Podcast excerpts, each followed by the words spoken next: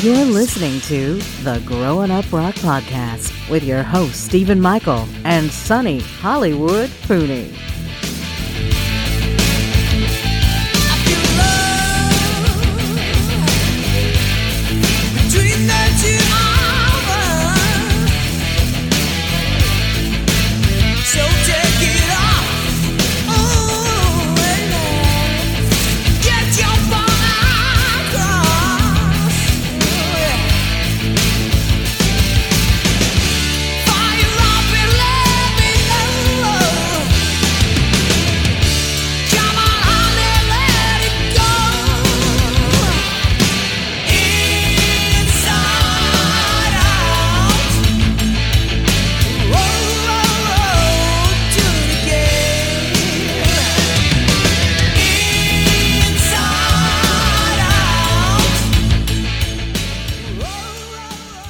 Right, Hollywood, you ready to go inside out, upside down, spin me round and round?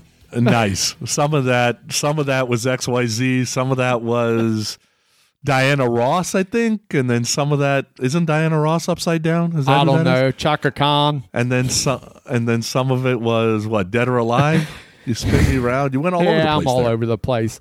But what we're really talking about here today is XYZ. Yeah, I love this band. Uh, so happy to see them on the ship.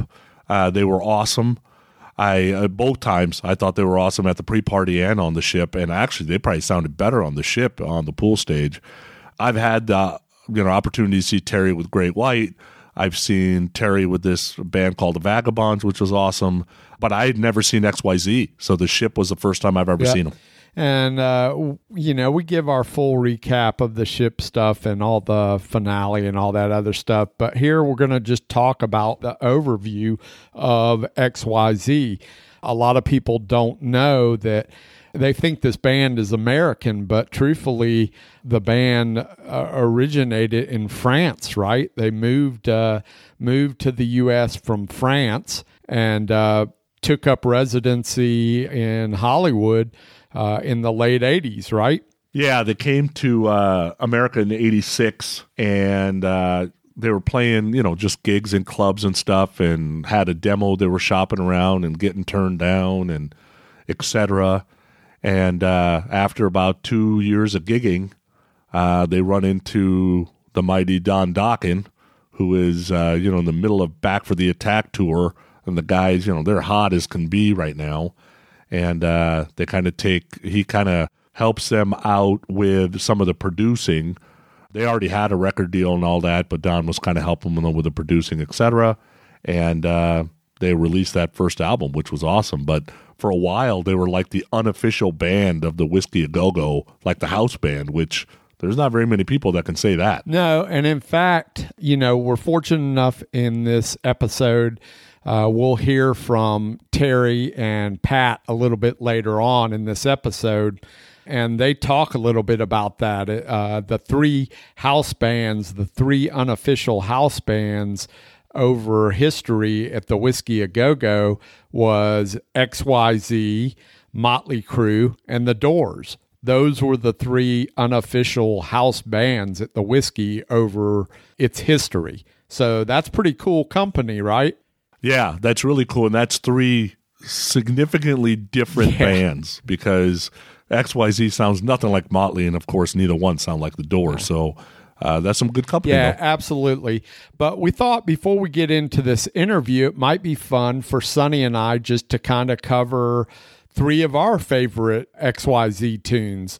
Uh, they've got three really great records, three vastly different records, in my opinion, but each record offers uh, some really great material. And I don't know about Sonny, but when I was putting my top three together, I tried to choose something off of each record just to kind of cover the entire career of XYZ. Yeah, I did the same thing. Otherwise, I would have ended up picking all three probably off of Hungry, which is the second record. So I did the same thing. I picked uh, one of my favorites today, how we always say, my favorites today. They Yeah. change.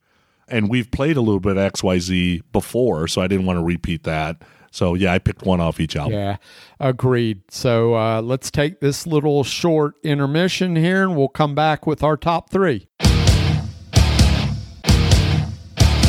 Please make sure you subscribe to our podcast, Growing Up Rock, and leave us a review on iTunes. Give us a like and leave us a comment on Facebook at Growing Up Rock. All right. So just like the lovely and talented Samantha said, go subscribe to our podcast. Help us out. Share in Podchaser. Tell us what you think. Give us the skinny. Go to our Facebook page. Interact with us. Do all those cool things that we love to do each and every day. What do you say there, Hollywood?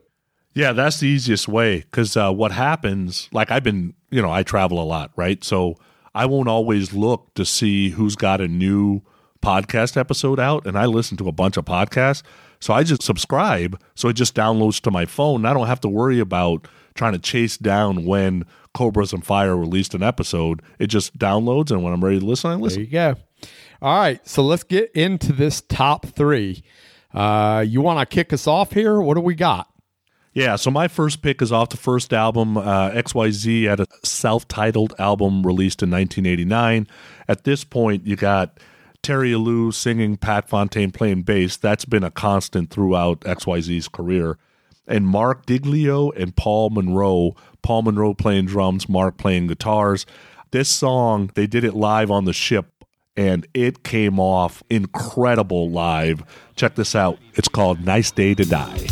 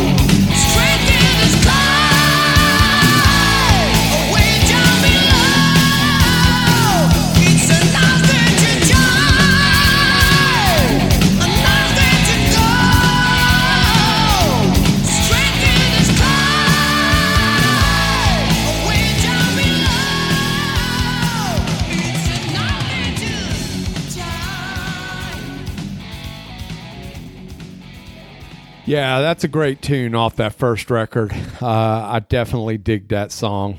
Great riff. Uh, really dig it. I'm going to start us off with their last record. And when I say last record, I'm talking about 2003's Letter to God. Uh, so this record to me was vastly different than the first two records. This record was a little bit heavier in terms of I think probably they did a little bit more detuning and it was probably a sign of the time for music at that point in time in 2003. It still had a lot of XYZ qualities. It was just different than those first two records. Would you agree? Yeah, it's got a Zeppelin flavor to it too because I think the the dark uh, you know, whether it's detuning, whatever. I'm not a musician, but whatever made it kind of darker and deeper threw in like a Zeppelin vibe too a little bit. Uh, yeah, I, I, I never thought about it before, but yeah, I guess I can see where you're coming from with that. But uh, anyway, I picked the song that kicks off this record, track number one. Here's What's on Your Mind.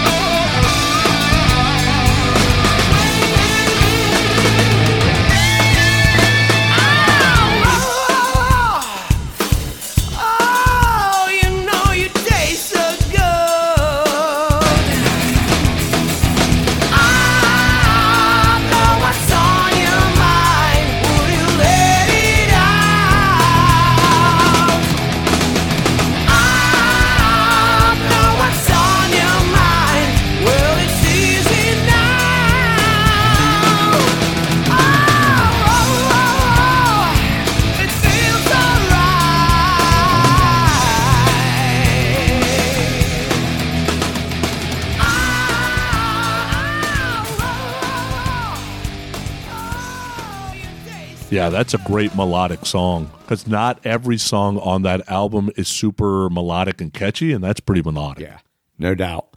All right, so for my second one, we're going to go to my favorite XYZ album, which is the second one called Hungry. So it got released in 1991. And, you know, we say it all the time, and I know there's other podcasters that say it too, that there's some of this stuff that if this album gets released in 86, huge hit.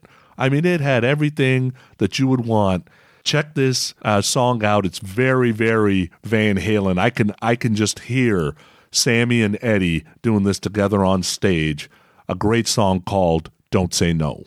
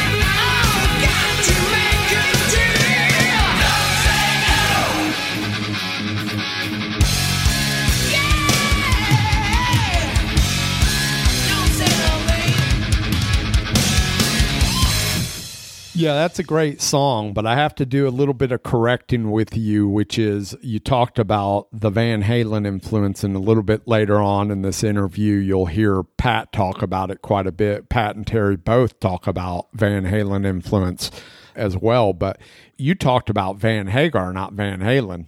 Yeah, because I can't imagine David singing that song. Well, so that's a Sammy I just song. wanted to make sure that you understood that that's not Van Halen. Whatever, I'm, dude. I'm Don't just go saying. there. I need to. I, I need to there. correct you. I need to correct you once in a while. I'll hold you true. And are we calling the third Van Halen Van Cherone, or what are we doing there? We're not even acknowledging that thing. That's not fair. I like that Uh, album. yeah, we're sorry. Van Halen, the Van Halen Nation apologizes to you. All right, so listen. Everyone's got a rock and roll story to tell, and we want to hear yours. So go to our website at growinguprock.com. That's one word, G R O W I N U P R O C K dot com. Or visit us on our Facebook page at Growing Up Rock and tell us all about it. There you go. Everybody has a rock and roll story to tell, and we want to hear yours. So go tell us your story on our website at growinguprock.com. G R O W I N U P R O C K dot com. And that brings us to the first album for me. And I'm going back to the first album, and I'm going to play this nice riffy tune.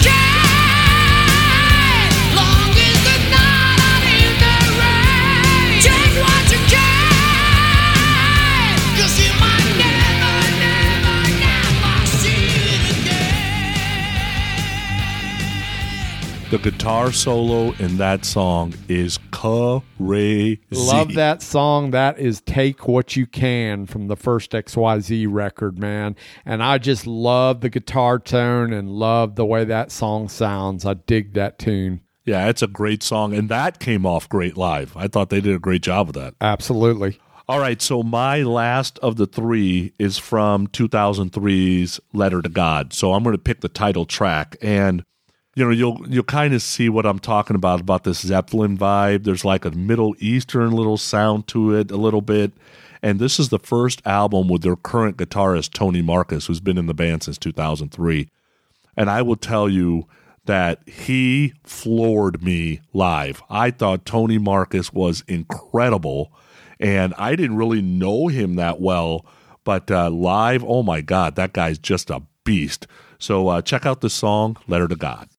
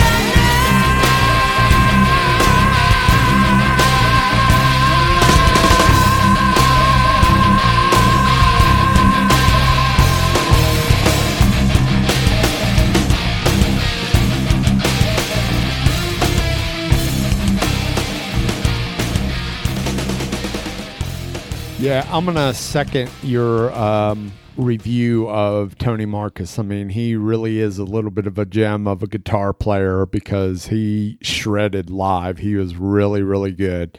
Uh, I was impressed because, like you said, I didn't know a whole lot about the guy before seeing him at the pre-party and then on the ship. So, excellent, excellent player, excellent choice.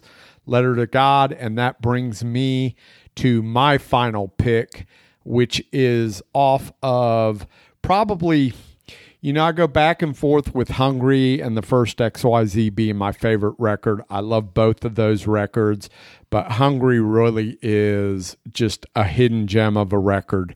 And I'm going to go way deep down in the track count for this one. This is towards the end of the record, and I am going to play a very heavily Van Halen influenced song. This is called Roll of the Dice.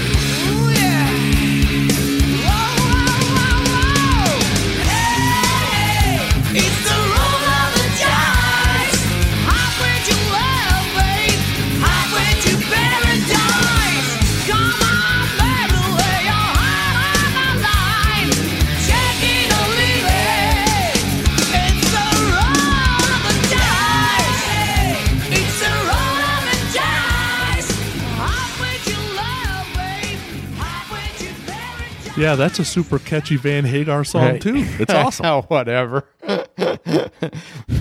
Patt and Terry will be uh, letting you know what's what's Van Halen and what's Van Hagar because I'm pretty sure they know the difference.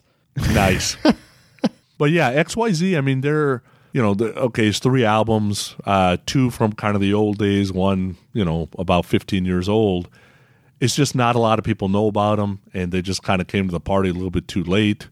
And, but it's good stuff. And uh, if you haven't heard it, you got to give it a chance. Yeah, absolutely. Go seek them out. I would I would highly recommend those first two records for anybody that was into uh, 80s and early 90s hard rock and metal. They're just melodic hard rock records. Some really good guitar playing on both the records. Uh, on all three, but the first two, like I said, the first two are definitely my favorites.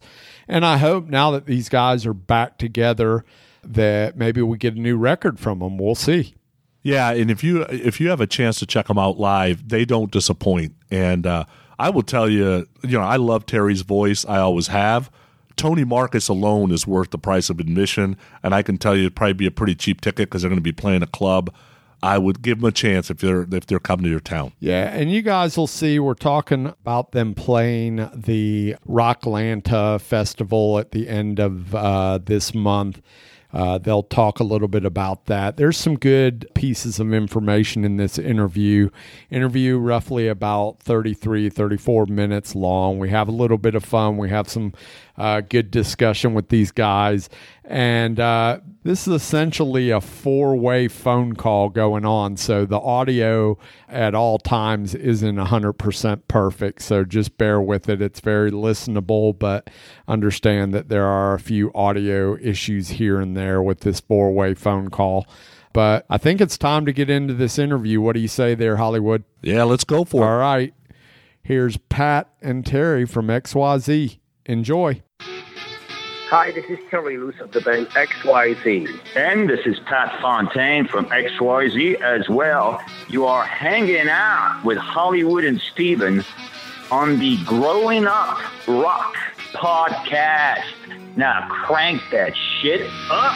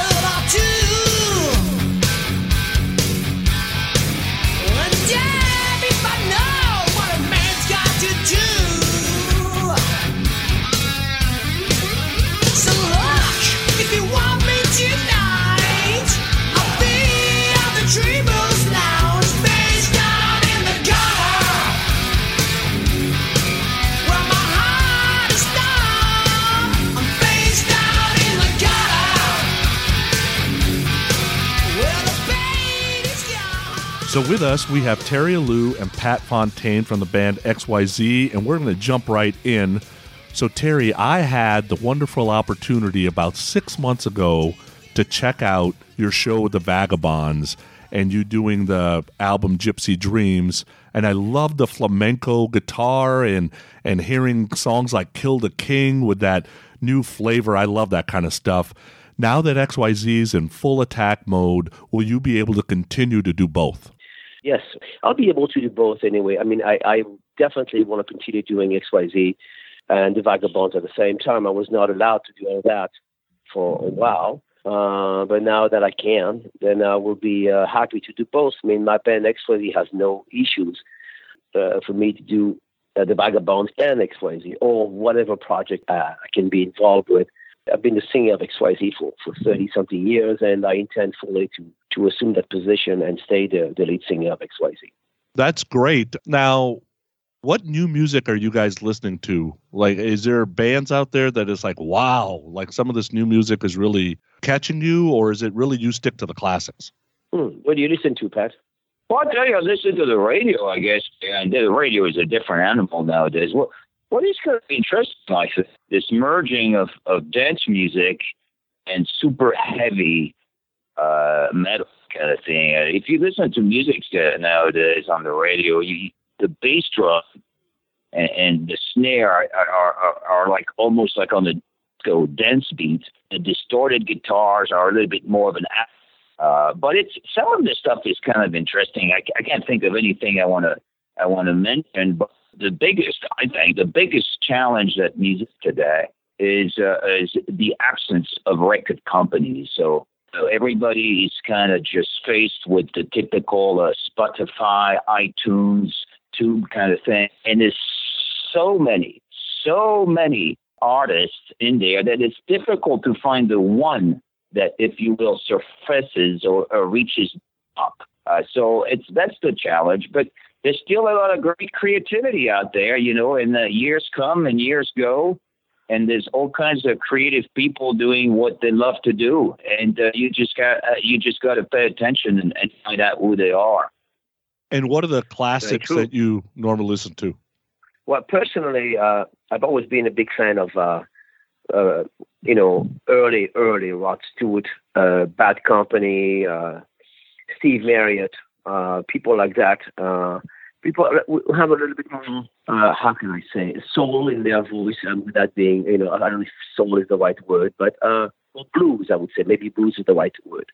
More blues in the in the in the tone, like Steve Marriott and um, and Paul Rodgers were my all-time favorite rock singers. So uh, so is uh, the early David Coverdale as well.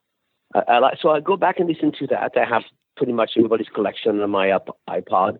That's about it. I also listen to a lot of old R&B, Stevie Wonder. I really love Glenn Hughes. I love Glenn Hughes, early Glenn Hughes. Uh, you know, I listen to everybody, everyone basically. I like Joe Bonamassa. I like, uh, I don't know. There's so many talented people in this world that it's hard not to. Uh, as Patt said it, you know, unfortunately, the, the, with the absence of record companies, it's really hard to uh, to do something new these days.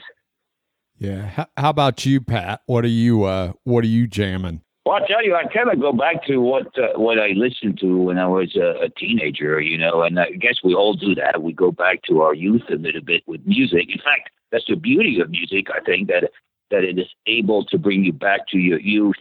And to me, it was all about Van Halen. Uh, and, and to this day, I think uh, Eddie Van Halen is really hard to beat. Uh, it, it, it was a, a great band that had a huge influence on my life.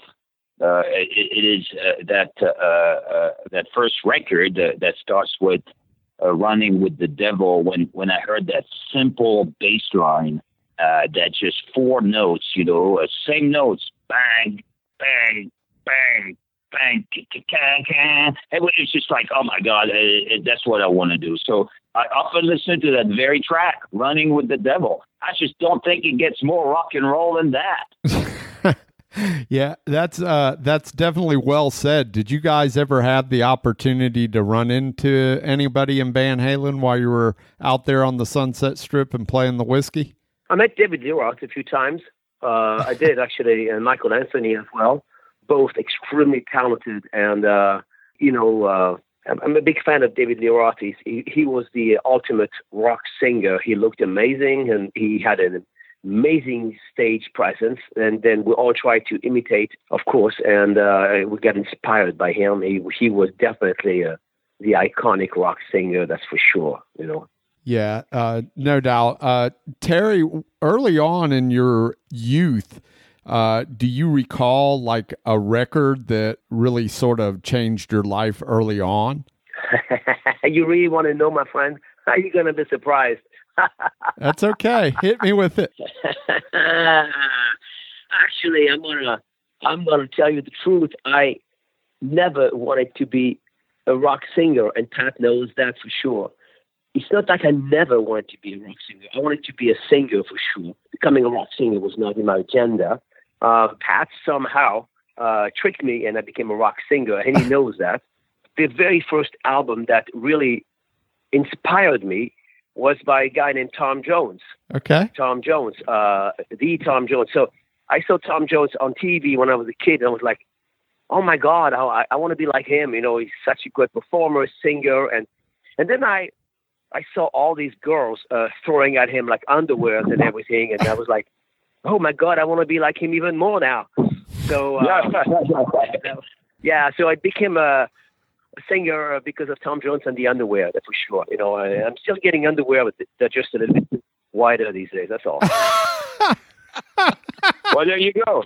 Fantastic. Panties and pop music. You can't beat it. Now, now, Patt, what made you pick up the bass? Because uh, I don't know how many women are throwing underwear at the bass player. Yeah, you are the. Uh, my my mission is in life is to change that.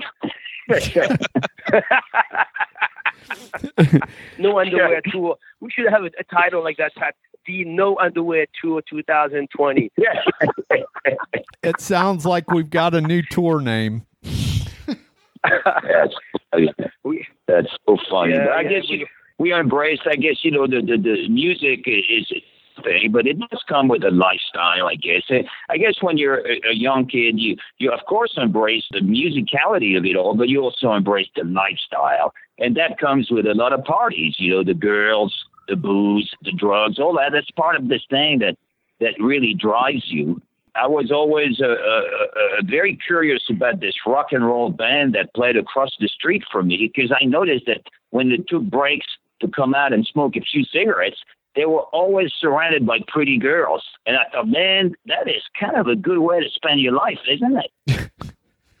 yeah, I, yeah. Yeah, I, I think I think all of us can say uh, generally yes. We all agree with you, even those of us that aren't in the rock and roll business, so to speak. Yeah. I'm in retail. People are throwing their underwear at me all the time. I'm I'm good. Yeah. Who do you That's work good. for? yeah. I work for a department store. What do you know? If- Right. If you're in underwear and lingerie section, what we get. You don't need to be a rock band. Yeah, You have the person- You have your own rock band right there. Yeah.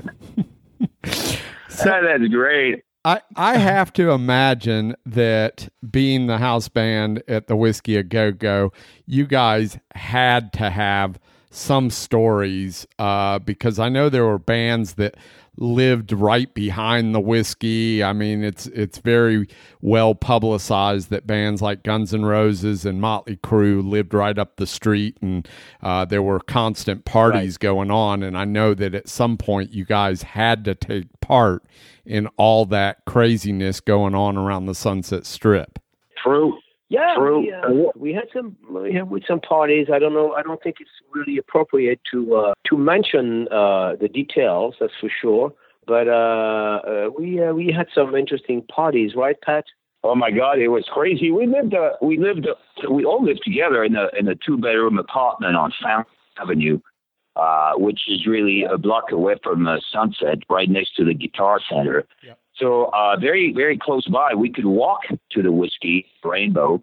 So often enough, uh, at the end of the night, uh, about two a.m., uh, everybody would just trek on back to our pad, and uh, right. uh, it, yeah, the night the night would go on for, for quite a bit, and it was uh, I guess uh, it was the, the way it was back then. It was not that surprising to anybody that uh, we all go back to the apartment and we all uh, dance and drink and yell and and that play music all night. And the neighbors were cool with that because it, it was part of the culture. It was the '80s, and this this was a big party time. you Sure. know. It- the whole the whole city was jumping.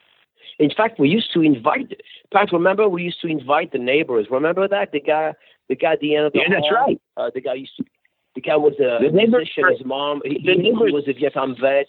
They were delighted to to come to the parties because we had a lot of uh, let's just say uh, uh, you know mostly uh, uh, uh, ladies would come to the party. It was pretty pretty wild. So um, my neighbors were ecstatic. They're like, "Oh my god! Of course I want to come to your party." So yeah, we uh, it was quite it was a lot of fun actually. What's not to love? Women, drugs, and uh, rock and roll back in the uh, 80s. Well, I was never into drugs. That's one thing uh, about me. I was never into that stuff, and that comes from the fact that I've always been, uh, I've always worked out quite heavily, uh, doing what I love to do, which is martial arts. I've been a martial artist ever since I, I remember. Oh, wow. So, uh, and that's a different, that's a different lifestyle. So once you touch, once you get into that zone, the martial arts, you can't do drugs. So I was never into drugs, and I'm so glad. But uh, yeah, I mean, partying, yes, but no drugs. That's for sure. That's good. That's for me, actually, and I'm, I'm glad about it. I'm very proud of it. You know, Now, Terry, how did uh, the relationship with Don Dokken start? I mean, not 87, 88, they are they've had some huge hits at that time. Yeah, well, I mean, uh, we, I think we were uh, XYZ we were very much. Uh, Dokken was a great band. Uh, he's still a great band, by the way. Um, Jon Levin is a wonderful guitar player. Don Dokken uh, wrote some amazing songs. Uh, great singer at the time, and we uh, met him uh, through our record label. We already had a record deal offered. We already had a record deal, so we met him through the label as we were uh, uh, searching for a producer. And uh, he came along, and uh, we we worked together for I think a couple of months on the album. And um, you know, it was a, it was an interesting experience. We learned a few things, and then we moved on. So many things we can talk about Don. I'm sure Patt has something to say about Don. Trying to be diplomat right here. So uh, to make these things very clear, because I like to be very clear, Don never got us the record deal. We worked on, with him for a couple of months, and um, at the end of the, the, that album, uh, we went separate ways, and uh, that was it. No, no hard feelings, nothing. He's very, uh, very talented uh, guy, and uh, we moved on. He moved on as well. Now, the first major U.S. tour you guys were on was that with Alice Cooper. That's a pretty nice tour to be on for the first time. The, the very first tour was Ted Nugent. Yeah. Oh, it was okay. Yeah. yeah. Ted Nugent. We we produced Ted Nugent for a while. Alice Cooper, uh, pretty much everybody who would hire us, and then we uh, we did an ex- really long club tour because we realized there was a lot of money in the clubs as well, and so um, we did a. I think we were on the road for about two years, doing all the clubs and hitting all the uh, radio stations in the morning at 6 a.m. doing the doing the the, the morning uh, shows. You know, going there, singing, uh, playing guitar, whatever. You know, doing the 6 a.m. Uh, morning drive, and then um going back to sleep and sound check, and then uh, the show, and then the next day we drive to the next city and uh, and do the same thing. We pretty much did that for about two years. Did MTV help you a lot? I mean, you you had a couple of videos that seemed to do well. Oh yeah, yeah. MTV was was was a big player back in the day. You, you had to have it. In fact, from the moment, uh, from the very moment MTV plays your video, then then you you get recognized on the street. This is the day where you like be complete strangers come to you and say, hey, "I saw your video." MTV was a big big deal. Not anymore, of course, because I don't think MTV even plays musical videos, but Nope. it was it was a big part of it. Uh, You had to have it. Uh, we had three four different videos. Uh, uh, and it was like uh, a, a great help. But Headbangers Ball, of course, uh, was a was a massive influence on the culture at the time. And uh, uh, thank you to MTV, by the way, uh, to, uh, for the support they showed back in the day. Now they don't support anything anymore, but back in the day, they were a great support of the scene. Yeah, in fact, I think we had a number one video on MTV as well. Inside Out was number one. Yeah, yeah. Inside Out was number one, and of course, uh, we had the great, great Michael Bay uh, directing uh, uh, our second video, which was uh, on the Hungry record, "Face Down in the Gutter." Uh, I think it's actually the last video that Michael Bay did before he went to uh, to the big time, The Rock and uh, Transformers and Pearl Harbor and all that good stuff. What was that like working with him? Fantastic. The guy is is is so hands on and so knowledgeable that every table, every camera, every crew, every staff, he knows exactly what everybody needs to be doing from the housekeeping to the janitor to the camera guy to the to, to the light guy to the sound guy. That guy was all over the place. Extremely talented guy. Wow. Oh yeah, that's why he became so. I mean, you know, Michael Bay is one of the biggest right now, and there's a reason for that. He's just he was phenomenal. You know, and he's still phenomenal. Plus, it seems like he really likes blowing a lot of shit up, doesn't it? Yeah, he did. He did. And by blow, I don't know what you mean by blow, but yeah, there was blow involved. no, my blow was a little bit different than probably what Yeah. you're talking about. Yeah, that's true. Now, my, Michael is a great guy. Obviously, he's, he's on top of the world right now. I think he works for Steven Spielberg and Michael Bay have a partnership, and it, it just doesn't get any better than that. Of course, at the time, his his name was not as famous as as it is today. sure. But man, what an experience! Uh, eh, eh, what a gorgeous video too. Uh, uh, it was really it was it was like a dream come true, you know. And we were like looking at each other, saying, "Oh my God, this is crazy, dude." Now, I know Terry's on social media a lot, does a lot of Facebook Live, etc. Do you guys have plans to have social media really back you up while you're getting back together and getting out there and touring? Terry, Well, absolutely. I'm a big uh, social media person. I, uh, I'm always, uh, once in a while, I go on Facebook, and actually, very often, once or twice a week, I would do a little uh, Facebook Live with the fans, for the fans. I answer questions, I uh, Q&A all the time. I, I do the same uh, on Instagram, Twitter, uh, post a of things on Twitter. Yeah, I've always been a big fan of, um, of the social media. Uh, Patt is a bit more private, and I definitely respect that. But uh, what I show basically online to the fan is just uh, it has its limitations, being basically uh, business and music related. I don't work on that, and uh, it's fine. You know, uh, nowadays, you know, you really have to be present on the social media because uh, on the social media platform because you don't really have anymore um, the MTV, the the Metal Edge magazines, all those great things, Hit Parader, RIP magazine. You don't have that anymore. So uh, social media has replaced that, uh, Instagram, uh, Facebook. So you really have to be present in order to uh, to uh, for the fans to uh, to to to contact you, you know, and to know about you. You know, that's the way for them to to know uh, what you're up to. So I don't mind uh, being on uh, on Facebook and uh, Instagram at all. Awesome. Now, you guys talked about new music. Is it worth going back and re-releasing or remastering the first record and the second record, putting it together through either Rat Pak Records or Frontiers or somebody, or is that is that not really worth it? It, it'd be completely worth it. Uh, the problem is, of course, uh, the legal uh, uh, contracts we have with Capitol, you know, and uh, those get complicated. As you know, back in the day when you got to a record deal, we got signed to a record deal. The recording didn't belong to the band. It never did. And so we don't own the, those recording. Capitol EMI does. So it's up to them.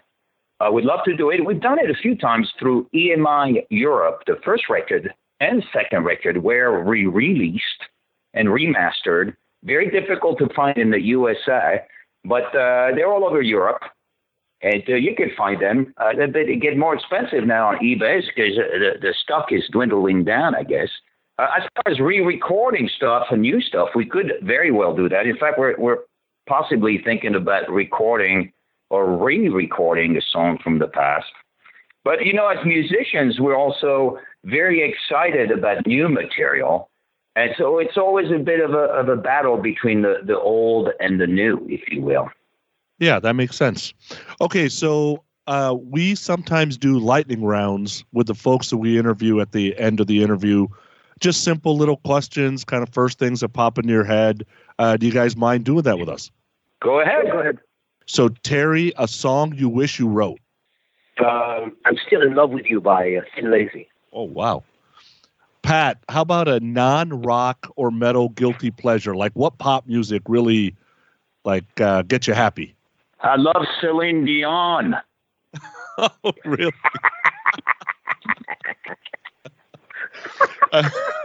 That's all. Celine Dion and Tom Yeah. Jones. Wow. Yeah.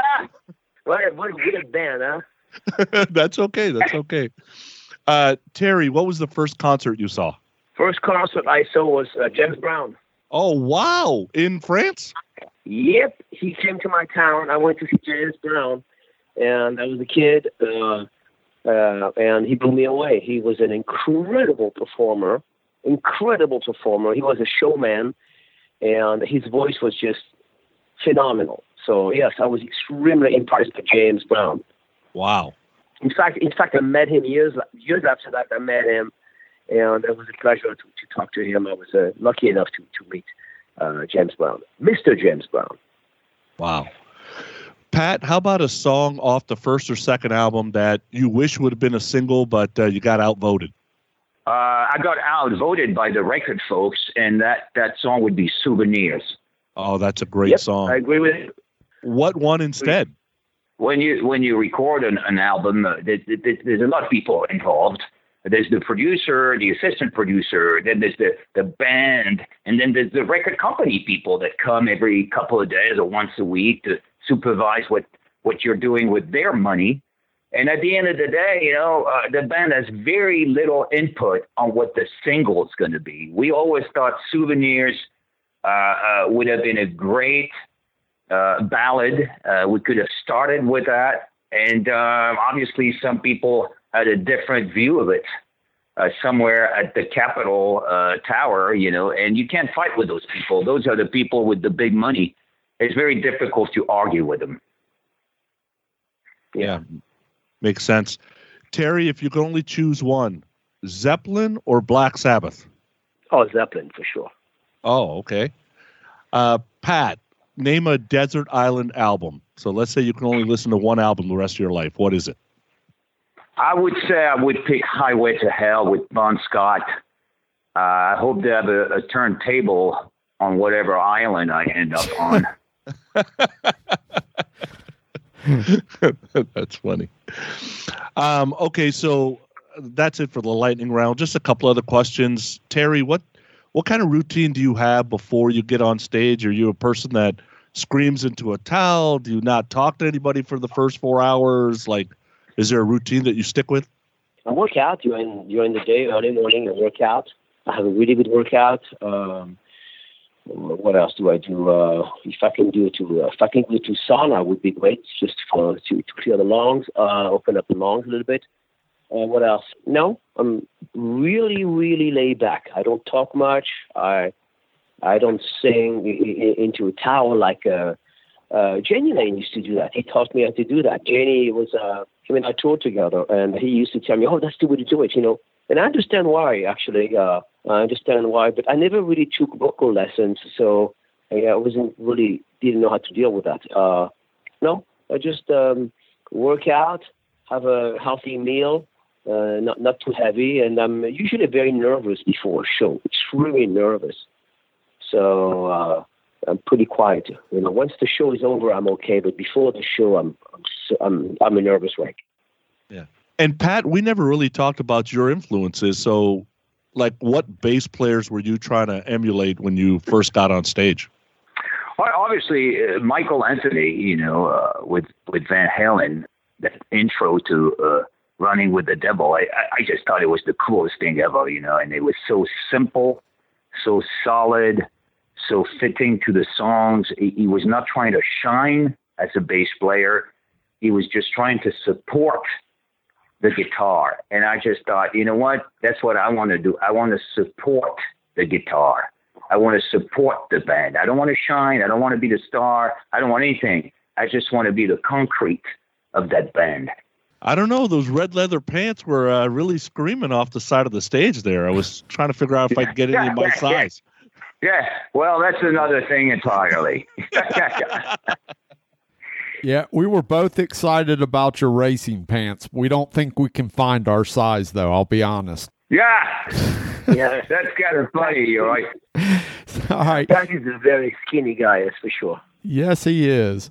He turned sideways at one point with the bass. All I saw was the bass. It was incredible. That's funny, dude. That's funny shit. Pat can hide behind his vest. Yeah, exactly. You guys have been awesome. We want to do a couple things before we let you go. One, we want to talk about Rocklanta again. You guys are playing Rocklanta on Friday, March 29th. This is an all day, uh, two day kind of festival type Yeah. thing at the center stage. You guys are playing with a band called ODD and uh, Babylon Shakes, XYZ, Hardcore Superstar, Firehouse. That's who is on the bill for that Friday. And then the Saturday Yeah. then the Saturday is Warrant, Dangerous Toys, Takedo, Kickin' Valentina, Lillian Axe, Tora Tora, Roxy Blue, East Side Gamblers, and Denman. Great.